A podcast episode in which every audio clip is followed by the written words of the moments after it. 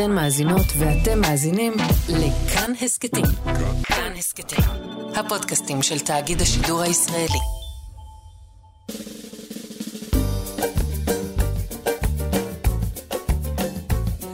שישים החדש, עם איציק יושע. לחיות בגיל השלישי.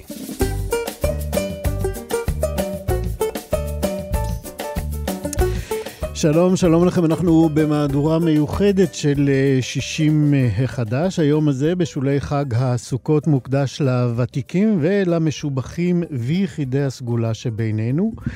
אלה שצבעו את חיינו בצבעים שרק הם יכלו לייצר, בייחודיות שלהם, במקוריות שלהם, בכישרון הגדול שלהם ובעיקר ביכולת שלהם לעשות אותנו חברה אנושית ראויה.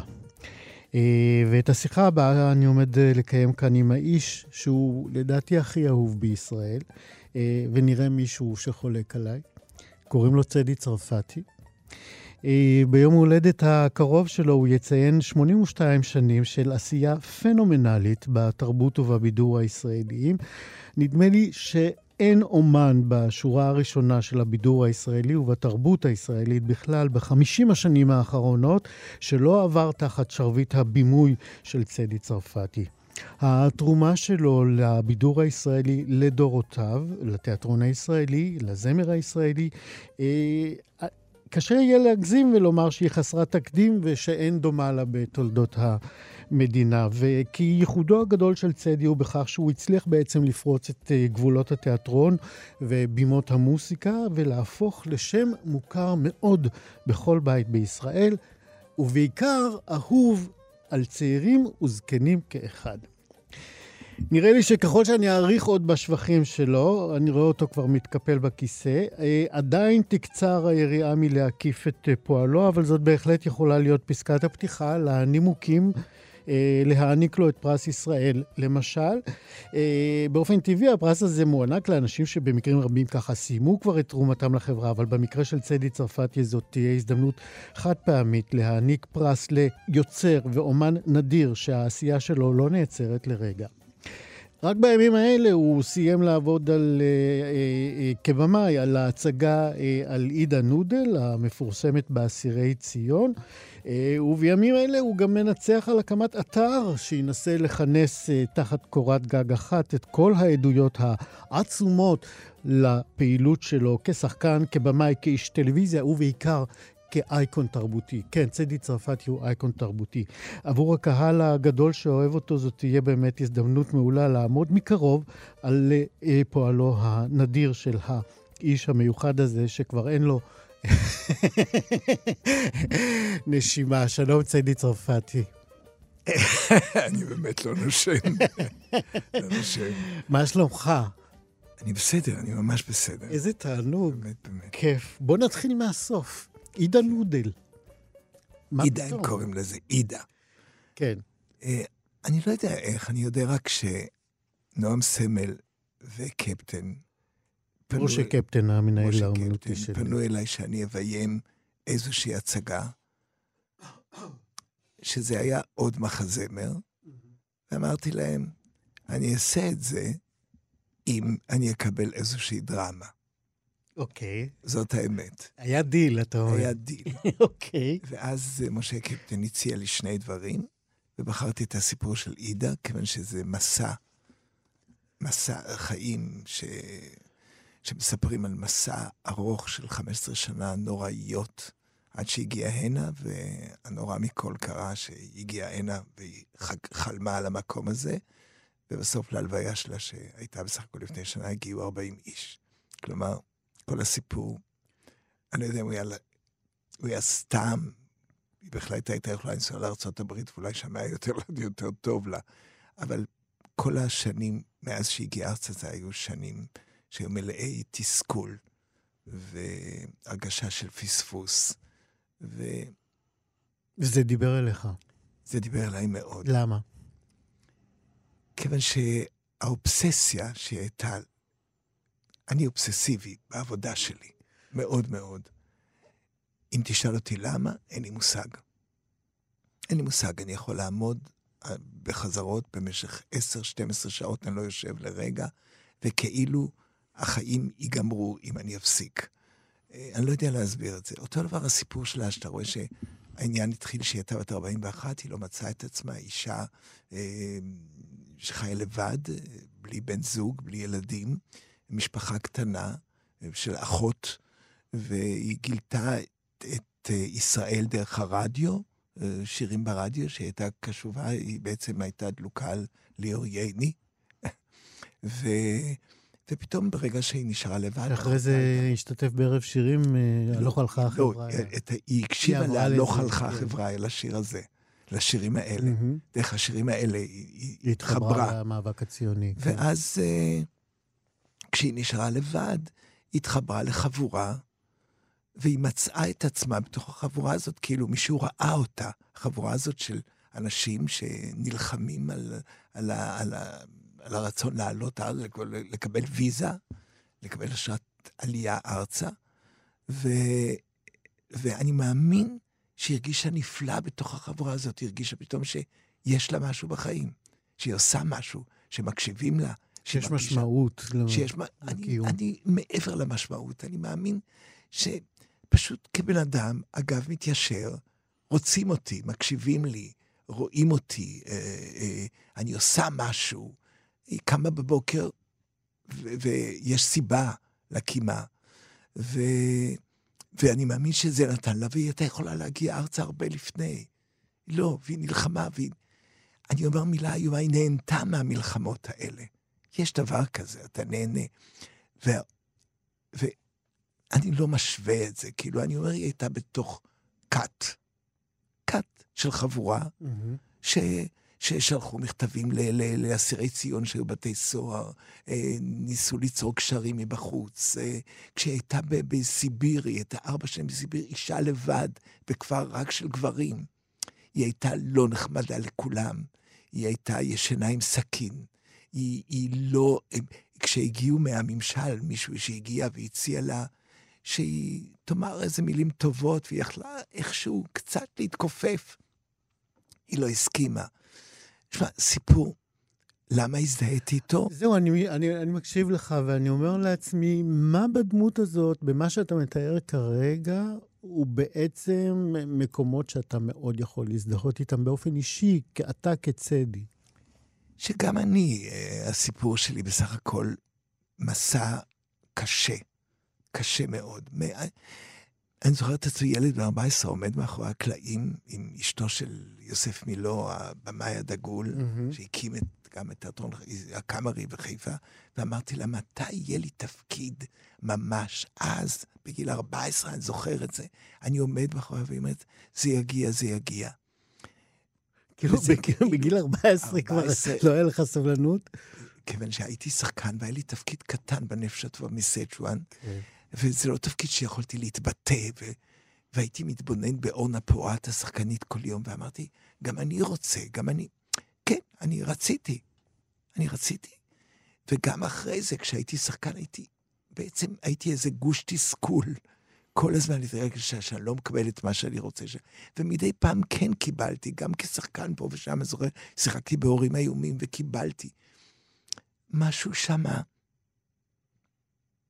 אף פעם לא היה מרוצה. כאילו זה לא היה זה.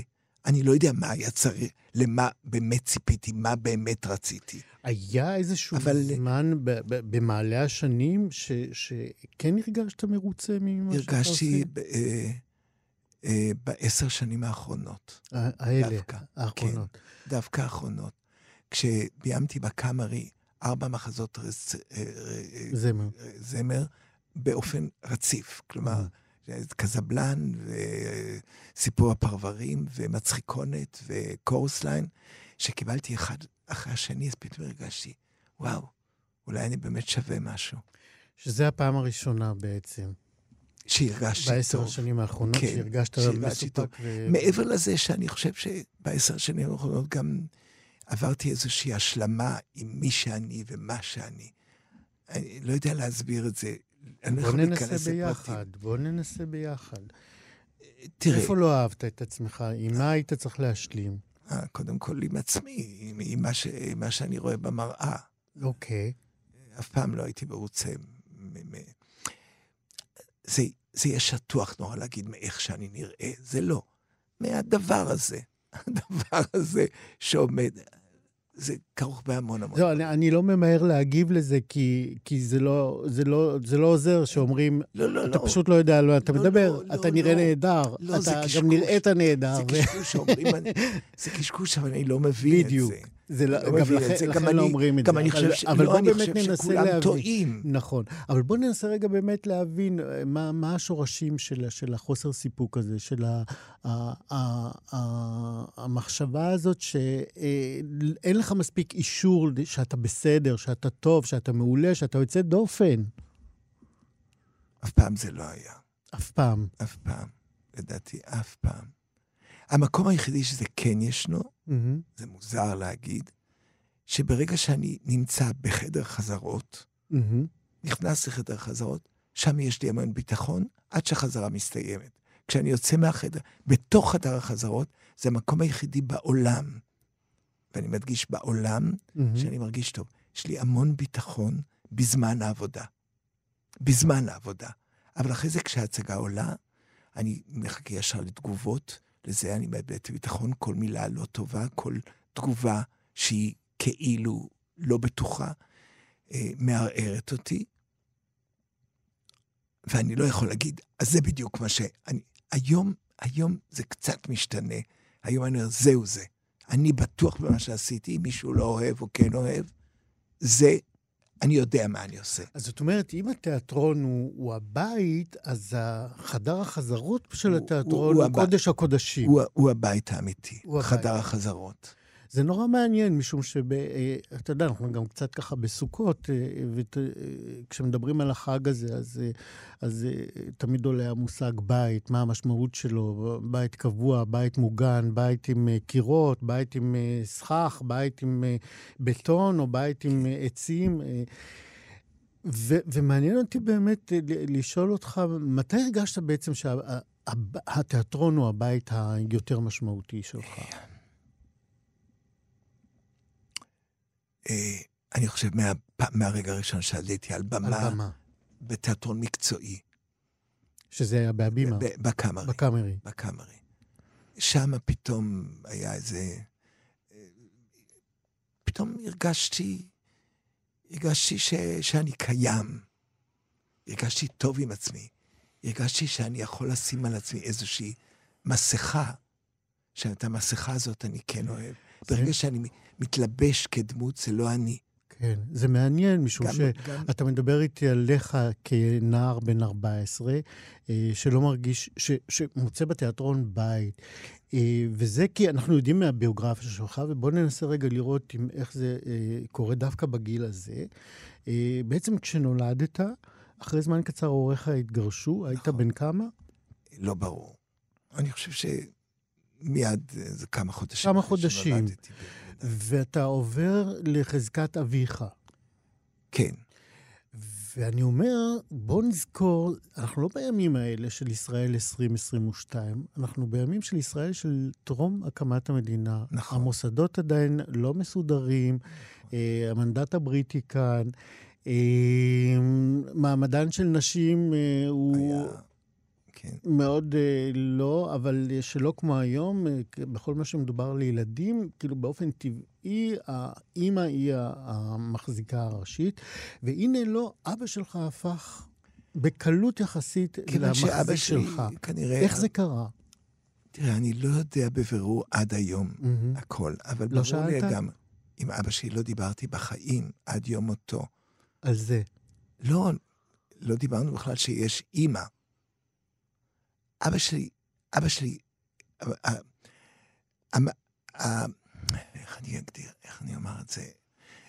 מה שהיה חשוב לו בחיים, שהוא סוג של נקמה, שהוא יסתיר, שהוא יסתיר ממני שהייתה לי אימא. הרי מיד אחרי שנולדתי, הוא החליט לגדל אותי, הוא סיפר כנראה בבית המשפט מעשיות עליה, כל מיני דברים, לא יודע מה היה אמיתי ומה לא. אבל, אבל אתה יודע שהוא אמר עליה דברים כן. ש... שלא... ש, שלא, ש, שלא, ש... שגרמו לבית המשפט יקר- להעביר, אה, להעביר את אותך ה- אה, בדיוק. אליו. ואז אה, הוא לא יכול היה לגדל אותי, כיוון שהוא לא היה עדיין נשוי. אז הוא שם אותי באיזה מין בית ילדים כזה, מהמם. בפתח תקווה. אה, אני חושב שזה היה בטח עד גיל ארבע, משהו כזה. ואז אה, הוא הכיר לי איזו אישה, הוא אמר לי שזאת אימא שלי, והוא, עם שתי סטירות לחי, הוא אמר לי, תקרא לה אימא. אני זוכר את זה עד היום, באמת? עד היום. אתה לא רצית לקרוא לה אימא. לא, אני לא ידעתי מי זאת. אני ראיתי אישה, והוא אמר לי, תקרא לה אימא, תקרא לה אימא, וזה לא יצא לי מהפה. והייתי על הידיים שלו, הוא עשה לי ככה. זה, אני זוכר איזו תמונה שכל פעם יורנו מביים סרט. זו התמונה שאני זוכר.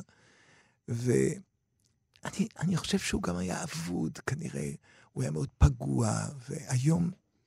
היום אני... זאת הייתה מבוגר. בעצם האישה השנייה שלו. האישה השנייה. וקראתי לאימא, הייתה, למזלי, טובה. הייתה אישה, טובה הייתה אישה משגעת ונהדרת, ואהבתי אותה. אבל היא הייתה צעירה מאוד. אה, היא לא ידעה, אני פחדתי, בשנים הראשונות מאוד פחדתי ממנה. לא פחדתי, אני לא... אני הייתי ילד חזק מאוד ומאוד עצמאי, אבל אני לא יודע אם פחדתי ממנה, אלא היא הייתה זרה לי המון המון שנים. כמובן, המון שנים. הילד בן ארבע פתאום מגיעה אישה לא, היה, לחייו. לא הייתי נותן לה יד. מהמם. בסך הכל נתתי לה נשיקות על הלחי רק אחרי שאבא שלי נפטר, לפני 10-15 שנה. אף וואלה. פעם בחיים לא חיבקתי אותה, או לא זה, אבל אחרי שאבא שלי נפטר... למרות שאהבת אותה אהבה גדולה. מאוד, אבל אחרי ש... אני חושב שהיא גם הרגישה לא נוח תמיד. לא יודע להסביר את זה, מסכנה. מסכנה שלי, אני, אני מתגעגע אליה. אבל אחרי שאבא שלי נפטר, כאילו היחסים שלנו התקרבו מאוד, ויכולתי לחבק אותה, לגרום לה שתרגיש נוח. שתרגיש נוח, שתחבק... אני מוכרח טישו, סליחה. ו... ו... כן, זה באמת נורא קשה שאתה עד גיל ארבע, אתה גדל... ובסך הכל בלי- הייתי בר מזל איתה, בר מזל. ואז את אימא שלי, שהתחלתי לזהות אותה כאימא, זה רק קרה בגיל, בגיל, אה, כאימא ביולוגית. כאימא ביולוגית. בג... לא קלטתי שזה אימא ממש, הבנתי Mhm. שזו אישה שמבקרת אותי, שבבית הזהירו אותי מאוד שמאיזו אישה שתבקר אותי. ותמיד אה, קראו לה בשמות, אה, איזו אישה תבקר אותך, ומסוכנת, וכינו אותה בכל מיני שמות איומים. גם אבא וגם... אה, שניהם, כיוון? שהיא רצתה לרצות אותו. Mm. והיא אומרת, תיזהר, תיזהר, ואז אמא שלי הייתה מבקרת אותי כמה זאת אומרת, פעמים בשנה. הדמות של האימא הביולוגית שלך הייתה מין דמון שציירו. לא, לא דמון, כיוון שאני הייתי... אני לא פחדתי מכלום. אני לא פחדתי, הבנתי שאני צריך לנהל את החיים שלי כבר כילד. ו... וניהלתי אותם, תמיד עשיתי מה שאני רוצה. והיא הייתה מבקרת בהפסקת אוכל, והייתי בורח לבניינים נטושים שבונים, בנו בתל אביב אז, והייתי בורח. היא זאת. אימא הביולוגית. כן, שהילדים בכיתה לא יראו שמישהי ביקרה אותי. והיא הייתה, מבחינתי, הייתה מבלבלת את המוח עשר דקות בהפסקת אוכל. היא הייתה אומרת לי, אני אימא שלך וזה, וזה לא, לא עניין אותי. זה כשכבר הסכמת בכלל לדבר איתה, בהתחלה בכלל היית זורק כן. עליה אבנים. אה, לא, בבית הספר הייתי בורח, כן. לפעמים זורק עליה אבנים, ולכן הפסקתי בגיל 14, משהו כזה, 13 וחצי, 14, החלטתי שאני סקרן לדעת מי היא, ונסעתי, לקחתי מונית לרמת גן, אז התחלתי לקחת מוניות, האובססיה עד היום. זהו, אין לך רישיון אין לי נהיגה. רישיון, ואני חולה על מוניות, ואני חושב ששם זה התחיל. ו... והכרתי, וראיתי שהיא נשואה ויש שני ילדים, שני אחים.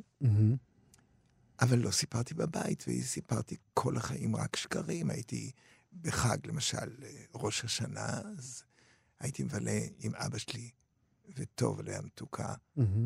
והאחים שלי, מהילדים של טובה שהם אחים שלי, כולם אחים.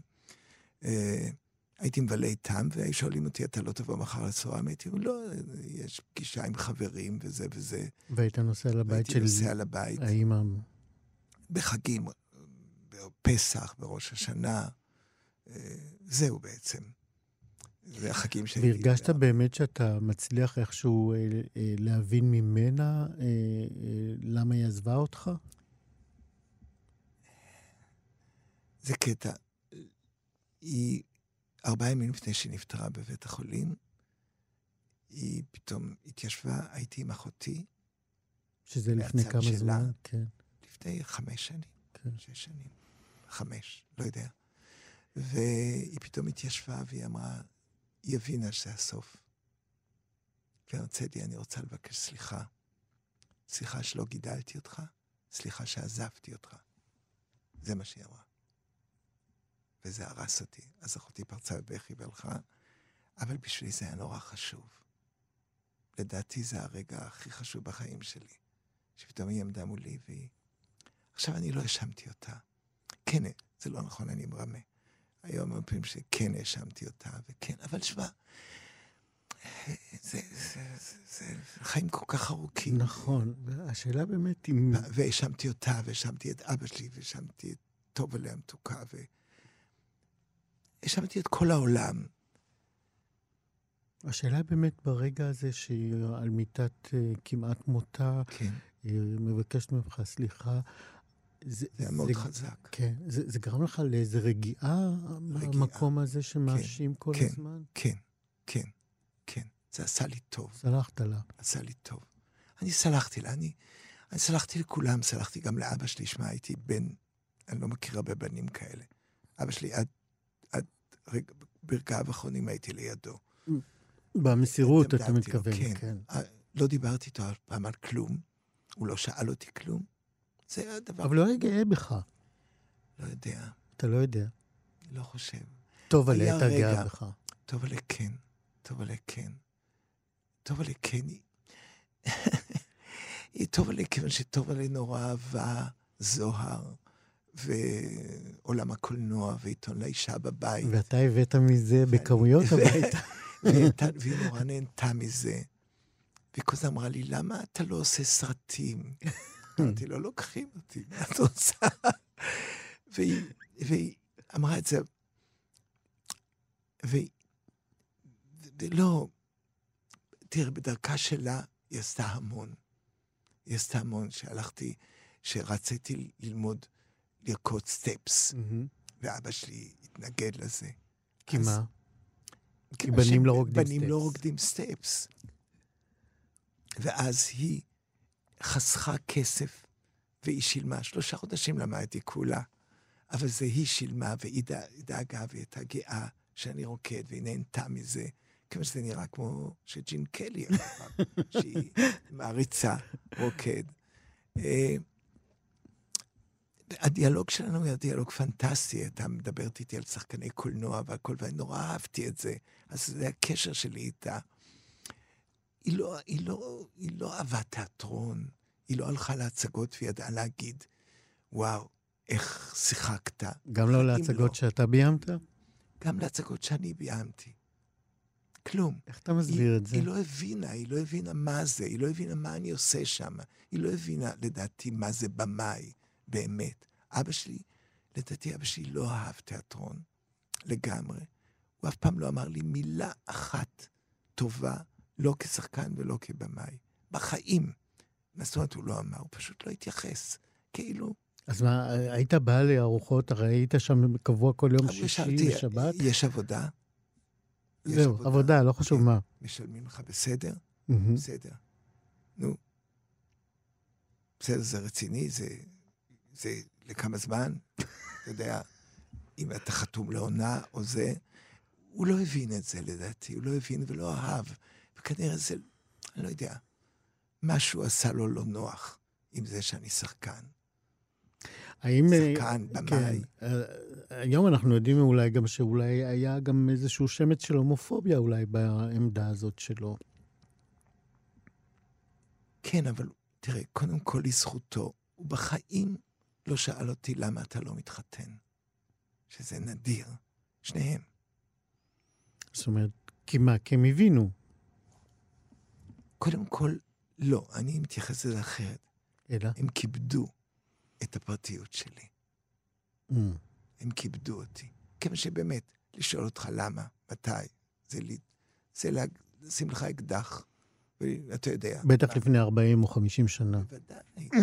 ילד בא הביתה, הוא בן 30, ולא שואלים אותו, למה, מה קורה? אתה לא רוצה להקים בית? לא, הוא לא שאל. אף פעם. אז זהו, אתה אומר שהוא בכלל לא דיבר איתך, אז אני לא אשאל גם כאילו, האם בסוף ימיו הוא כן אה, התייחס ל... ל... השתגעת, הוא לא, לא דיבר איתי, הוא לא דיבר איתי אף פעם על כלום, על כלום. תראה, הוא בקושי בכלל ניהל דיאלוג איתי, איזשהו דיאלוג. כלום. רק פעם אחת הוא ריגש אותי נורא. אוקיי. זו הייתה שבת, אני יושב ויש טלוויזיה, ואדם מופיע בטלוויזיה. אז אמר אדם. אז אמר אדם. זה כשאדם היה כוכב ענק. הוא הסתכל עליי, הוא אמר לי, איזה בחור יפה. אמרתי לו, כן. כוכב ענק. הוא אומר, ופתאום, בלי שום קשר, הוא אומר, למה אתה לא מופיע בטלוויזיה? שמע, זה ריגש אותי באופן בלתי רגיל. הוא אמר לך שזה- שהוא חושב שאתה יפה.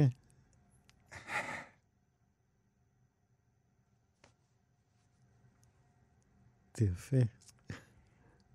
לא חשבתי על זה. לא חשבתי, עכשיו אתה אומר, לא, לא חשבתי על זה אף פעם. ככה זה נשמע, שכאילו, הוא ראה את היופי שלך. זה באמת מרגש. אז אנחנו מבינים משהו פחות או יותר על השורשים של הבית שמתפרק, ואז אתה מגיע לתיאטרון ומוצא שם תחושה של בית אה, חדשה. אמ, מה היה באמת התפקיד הראשון שככה נתן לך את התחושה שהנה הגעת הביתה? אני, לא חושב שהיה דבר כזה, כיוון שבאותה תקופה היית צריך להתקדם בתיאטרון. אתה לא ציפית ישר לקבל תפקיד גדול או תפקיד ראשי. אני עושה סטטיסט, לכן אני עושה תפקידון, לכן יש לי תפקיד עם ארבעה משפטים, והייתי מאושר כל השנתיים הראשונות בקאמרי אחרי הצבא. אז uh, הייתה לי הרגשה שאני, הנה, זה יקרה. אבל לאט לאט הרגשתי שזה לא יקרה. אז קיבלתי, קיבלתי פה ושם תפקידונים שהייתי גאה ב... ו... שמע, נורא אהבתי תיאטרון, נורא, אני לא יכול להסביר לך, הייתי רץ לתיאטרון ב...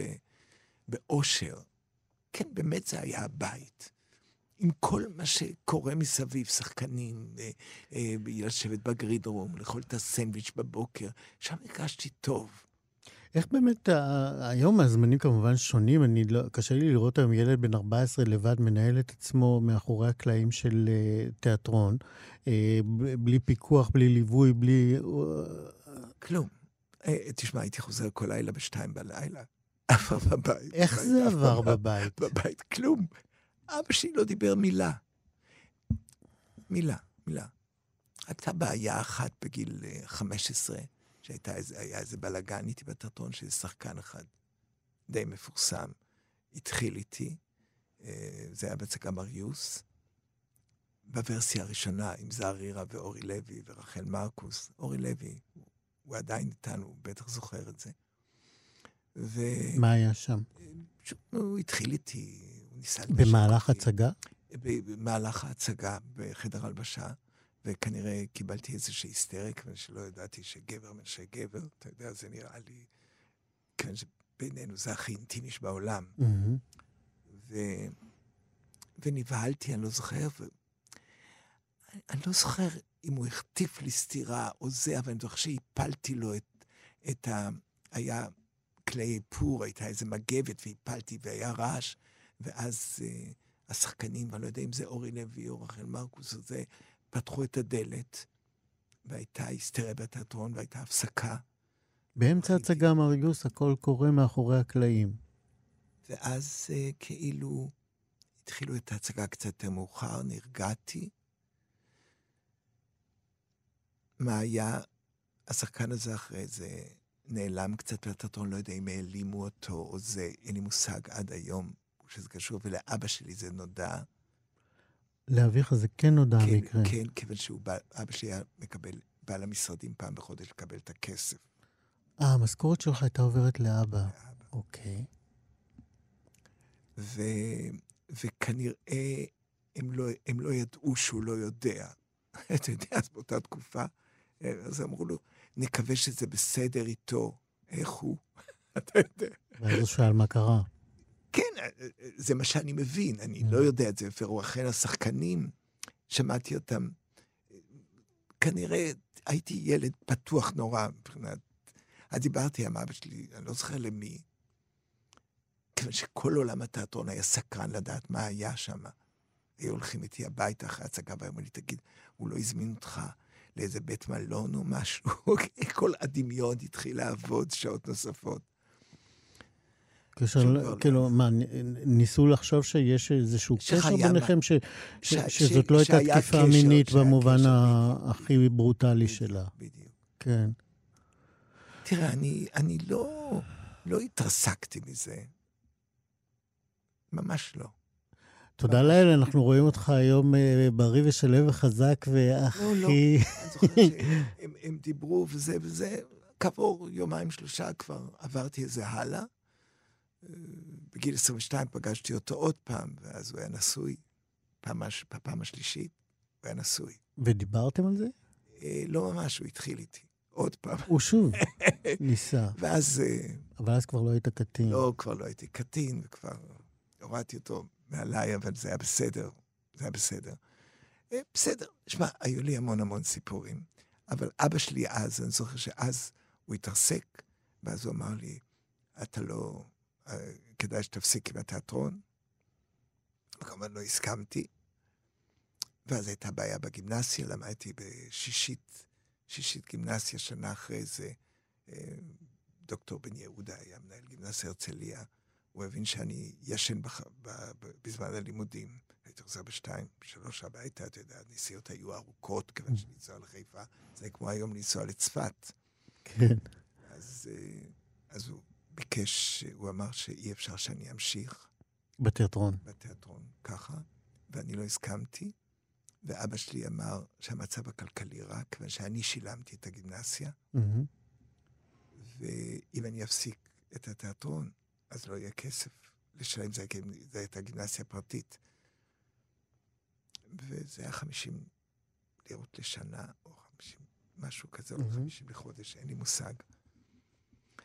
בקיצור, בגן הפסקתי ללמוד, ואבא שלי אז החליט שאני אעשה מה שאני רוצה.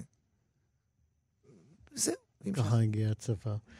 אה, אנחנו ככה נדלג אה, בזמנים. אה, הבנת באיזשהו שלב ששחקן אולי לא תהיה מה שחשבת או חלמת, ובעצם הסוויץ' שבעצם עשה את הקריירה המטורפת שלך, הוא היה די במקרה.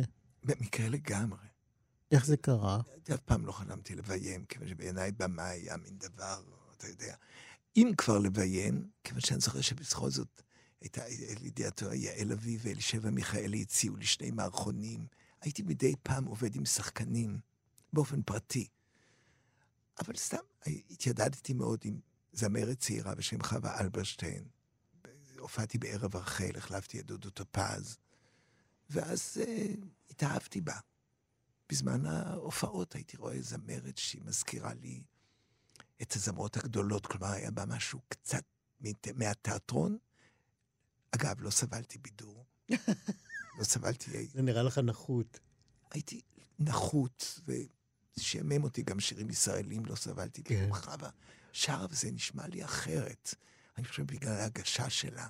משהו אחר, משהו תיאטרלי, ונכבשתי. טוב, אבל כשעזבתי את... כשהחלטתי לעזוב תיאטרון, עבדתי בבר. וחווה מדי פעם, היא שמעה שאני מבלה ומתמסטל בבר עד שלוש לפנות בוקר וזה, אז היא הייתה אומרת לי, למה שלא תבוא לבקר אותי מחר? אני, אני, יש לי איזה ערב סתם רוצה להתייעץ איתך, והייתי בא אליה בבקרים, והיא הייתה מראה לי כל מיני טקסטים שהיא רוצה לעלות ערב, והיא שאלה אותי אולי, מה דעתך שיביים את זה עודד קוטלר או יוסי יזרעאלי? ואמרתי, במאים נורא נחשבים. ויום אחד היא אומרת, ואמרתי, את צריכה לעשות את הערב ככה, ואת צריכה לעשות סתם, כחבר. והיא אמרה לי יום אחד, למה שאתה לא תביים את זה?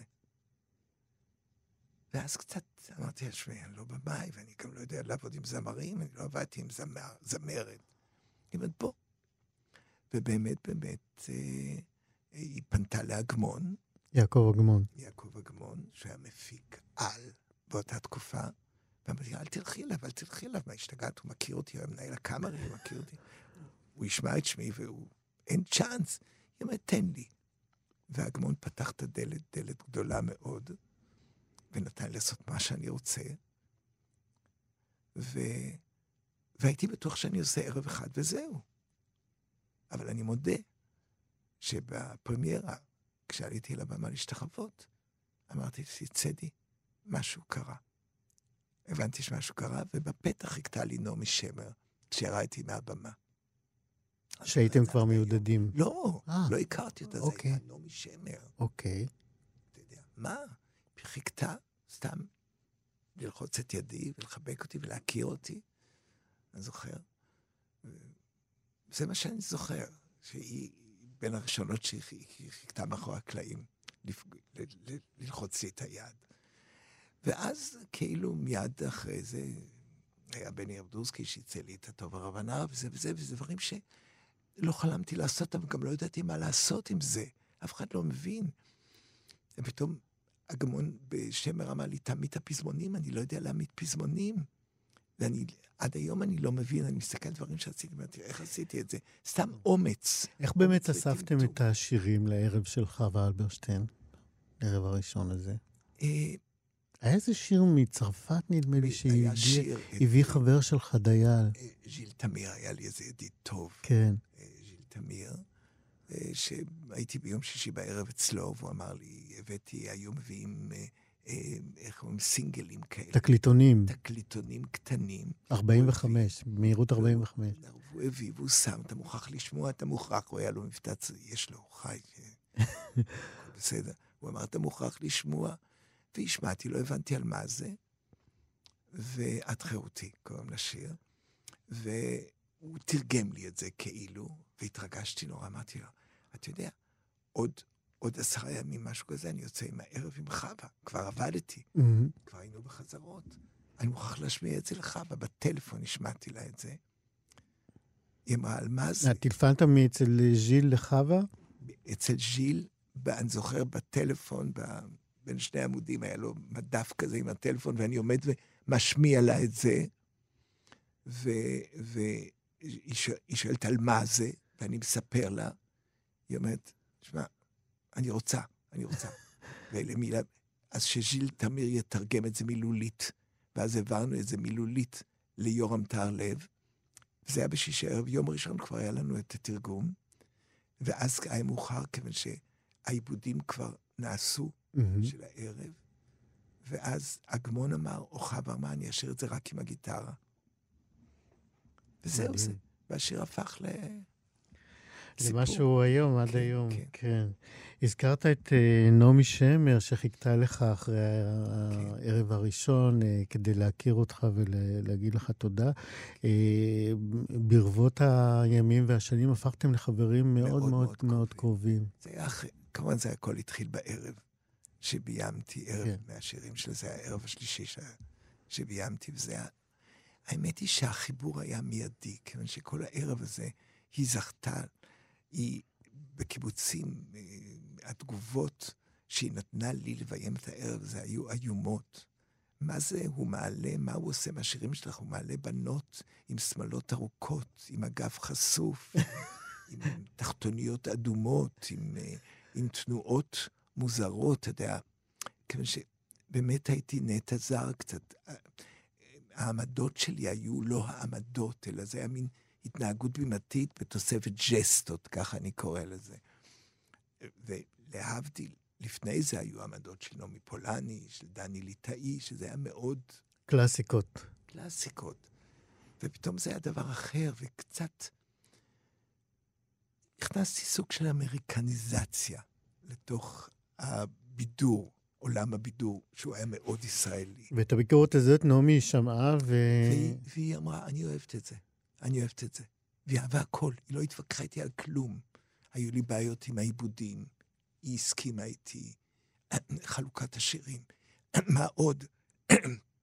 שאני זוכר שביקשתי ממנה, אני רוצה, אני לא רוצה ערב של שירים ידועים, שירים שכבר כבר די לעשו אותם וזה. בואי בוא שיהיה חצי בשירים חדשים. היא על מה, על מה אני אכתוב? אמרתי, תל אביב, תל אביב. ואז אני זוכר שבאתי, אמרתי, תראי, בעולם הזה מדברים כל הזמן על ספר צמרת, על, אה, על דוגמן צמרת, דייל צמרת, תכתבי. קנתה את זה. קנתה. אנשים יפים כתבה. זה Beautiful People, כן. קראו לזה. אנשים יפים, יש כן, שיר כן. אחר שלה, שאני זוכר שאגמון, שביימתי איזה ערב כינור דוד, ויאנקל'ה אמר לי, צלצל לי לא מי שתכתוב שיר. אמרתי, למה שתכתוב שיר? מה פתאום אני אבקש איזה חוצפה? תבקש אתה, אתה מפיק גדול. לא, לא. צלצלתי אליה. היא אמרה, אני לא יכולה, צדי, מה פתאום, אני אכתוב... ער-" זה, כתבה את האנשים יפים באמצע הדרך. אנשים. אנשים טובים. אנשים טובים באמצע הדרך, כיוון שכל הערב היה... טוב, היה לי קשר איתה. אפילו לא יודע להסביר את זה. אני לא יודע להסביר את זה, אבל היינו נפגשים בארוחות בוקר בבתי מלון, בדרך כלל. בבתי מלון דווקא? בבתי מלון. למה? כיוון שבית מלון, ארוחת בוקר נהדרת בבית מלון, אתה יודע. אין כמו ארוחות בוקר בבתי מלון. אתה רואה את הים, ואתה יכול לדבר ולרחל קצת. והייתה חמה מאוד, וחכמה, ו... איך הסתדרתם פוליטית? רבקה מיכאלי, שגם כן הייתה חברתה המאוד מאוד קרובה, היו רבות ואוהבות ובוכות וצועקות ו... לא, לא, לא, לא נכנסנו לזה ממש. באמת לא נכנסנו. ואני, מבחינתי, אתה יודע, ככה היא חושבת וככה אני חושב. ואין, זה, זה לא הפריע לי, אני מודה. אני, תראה, אני הערצתי אותה, הערצתי אותה. גם, גם כל פעם הזכות הזאת להקשיב לה, ו... לא, אני, אני לא יכול להסביר את זה במערכת היחסים, אבל... אני רוצה לשאול אותך, צדי צרפתי, אנחנו אה, אה, ביום הזה ככה עושים מחווה לדמויות הגדולות של התרבות הישראלית. אה, יש דברים שעוד לא עשית, ואתה עדיין חולם? אני עושה את עידה. נגמר, זהו, לא. הדבר הבא. לא, את האמת, קודם כל אני אוהב לעבוד. אני רוצה להמשיך לעבוד, אני נורא אוהב תיאטרון. אה, הכי הכי. אני, אני לא, אני לא במצב שהיום אני אגיד, אני רוצה לביים שייקספיר. אני- לא, למה? לא יודע. אני חושב שדי, כיוון ש... אולי, אולי אני טועה. הנה, אתה אומר את זה, ואני אומר, הנה, אני, זה מעיר אותי. אולי אני צריך כן להעיז. לא יודע, כמו שאני אומר לעצמי, תירגע, תירגע. לא מוכרחים הכל, הכל. אבל אני מאוד אוהב מחזות זמר מקוריים. אני עומד לביים את מרי לו. ש... שזה, בהתחלה אמרתי את זה, עוד פעם לעשות את זה, עוד פעם. ופתאום אמרתי, אנחנו עושים ורסיה חדשה, שדניאל לפין כותב. ופתאום אמרתי, לא, אני אקח את זה למקום מרגש, אני אקח, והשירים, והשירים שרדו בגדול, כן. בגדול. אתה אומר מרי לו, וזה מזכיר לי את העבודה שעשית עם, אה, עם אה, אה, מירית שמור אה, בברודוויי, ברודוויי, באוף ברודוויי. כן. ספר לנו קצת באמת על החוויה הזאת, לביים באוף ברודוויי, שזה לא כל אחד אה, קורא לו. תשמע, מירית ושרונה, שרונה שתיהן. ביטם, כן, שרונה פיק. פיק, שתיהן אה, חלמו על איזה מחזמר שיום אחד הם יעלו אותו בברודווי. כתבו אותו באנגלית מההתחלה. הם כתבו איזו ורסיה, אפילו הזמינו אותי לראות ורסיה קצת... אה, שהייתה לא ברורה כל כך, אתה יודע, לא הרגשתי תיאטרון. ואז הם פנו אליי, אם בא לי לעשות את זה, אמרו לי, אנחנו נעלה את זה על הברודווי. אמרו לי, ברודווי, התרגשתי. לא ידעתי שזה לא פשוט. ואז אמרתי, אבל צריך לעבוד על זה. אז בואי ננסה. נשב ביחד קצת ונראה אם יש דיאלוג. היה דיאלוג נהדר מהרגע הראשון. שתיהן הלכו איתי. והתחלנו לבנות הצגה, הצגה ממש ממש עם דיאלוגים. שתיהן שולטות באנגלית באופן מדהים. אה, שרון עשתה עבודה מדהימה, ומירית המציאה את כל הסיפור, ותוך כדי זה אני הובלתי את הסיפור לכיוונים שאני אוהב, שאני רוצה, והכל יסתדר. אבל מה? בפעם הראשונה העלינו את זה לפני שלוש שנים, ב off off off Broadway. זה היה במועדון קטן, עם, שהכוכבים היו אמריקאים, ארבעה אמריקאים שהיו נחמדים מאוד. בעצם רק זוג היה נחמד, שניים ככה. ומעבר לזה, כל, כל האחרים היו ישראלים, שהם הם, הם, הם, הם חצי ישראלים. אתה יודע שהשפה האנגלית היא שפת האם שלהם. אוקיי. אחרת אתה לא יכול. ושנאתי את זה ולא אהבתי את זה, והרגשתי, היה ניסיון שכדאי לשכוח ממנו. ואז הם פתאום, כעבור שנה אמרו לי, לא, אנחנו נראה את זה באוף ברודווי, בתיאטרון ממש. התרגשתי, ואמרתי, אבל צריך לעבוד. עוד פעם עבדנו שנה שלמה. כל מוצאי שבת היינו נפגשים, שלושתנו, ועוד פעם בונים את הסיפור מחדש, ושוברים את השירים קצת, ומשנים אותם, וזה וזה וזה. ואז הגעתי לאמריקה, ופה היה חתיכת סיפור. אוקיי. האמריקאים הם לא פשוטים. לי יש בעיה. אני מאוד... אה, אה, אה, אה, אין לי דיסטנס עם השחקנים, אני בדרך כלל נוגע ומוביל שחקן וזה וזה. נו, כעבור שבועיים היה בלאגן. מה זאת אומרת? שאי אפשר להמשיך לעבוד איתי, והם השמיצו שמה? שאני נוגע. אני פולש לפרטיות, למרחב למרחב הפרטי. הפרטי שלהם. בחורה אחת נגעתי בה בסנטר, ואני לא מדבר, והיא פתחה עיניים ענקיות, אסור לגעת. אתה יכול להגיד, may I, may I touch you? sorry. זה מהסימנים, הכל מסימני הזמן של המיטו. זה המילה. התרסקתי, היה לי קשה מאוד. אמרתי להם, אני מוכן להשתנות. אמרו לי, אתה צריך להשתנות, אני אשתנה, אבל בואו תשתנו. נמצא איזה אמצע. גם אתם תיפתחו אליי. תבינו. בקיצור, זה היה לא פשוט. שנאתי כל רגע, אבל לא ויתרתי, לא ויתרתי. הצגה הייתה... זאת אומרת, אני הייתי מבסוט ממה שיצא כאן, שהם מאוד מקצוענים, הם רובוטים, הם מאוד מקצוענים, הם, כל מה שאתה רוצה, הם עושים. אני לא אגיד שהיו קולות נהדרים, היו איזה שלוש נשים. ששרו נהדר, היו שני גברים ששרו היום. היה לי הכוכב שהוא היה מלא כריזמה וזה, אבל הוא קצת זייף. אבל סך הכל זה היה דבר מרגש אחר, ואני סימנתי וי. עשיתי הצגה לה- באוף ברודווי. באוף ברודווי, שזה מקסים. זה מחזיר אותי טיפה, אנחנו, אה, אנחנו לקראת סיום כבר, נכון? אה, וואי, איך הזמן טס. אה, אה, דיברת על, ה- באמת על המפגש הזה עם שחקנים אמריקאים ועם הגישה השונה. באמת, כל מי שמכיר אותך, מי שראה אותך בעבודה מאחורי הקלטים, הקלעים, אתה באמת נו, נו, נורא פיזי, אבל ב- במובן הכי מקצועני והכי מקצועי של הדברים. בארץ זה מקובל ו- ומתקבל בהבנה מלאה, וזה. נורא מובן, אה, לא מובן או מפתיע. וגם לא מפתיע הפער התרבותי הזה. כשאתה בא לשחקן אמריקאי ואתה לגמרי. מנסה להסביר לו איך אתה רוצה לראות את הראש שלו זז במבט שאתה רוצה שהוא ייתן, ואתה מזיז טיפה את הסנטר. ואז זה מתקבל כאיזה מין... אה, תשמע, הייתה הכוכבת על שלי, סף תקיפה. הכוכבת שהייתה נהדרת כן. ומתוקה, אבל היא הייתה קצת מלאונת. נו, אז אמרתי לה, אם תורידי... של... אני לא מבקש על... אני לא מדבר על מי יודע מה, קצת. זה קצת. כבר חציית קו נוראית עוד טוב, יותר. זה היה נורא. זה כן. היה נורא, היא לא סלחה לי. היא לא סלחה לי, היא עשתה היסטריה אחרי. בהתחלה היא אמרה, Thank you, Thank you, לא אמרה מילה, ואחרי זה הייתה התנפלות. שמעת כבר הבנתי.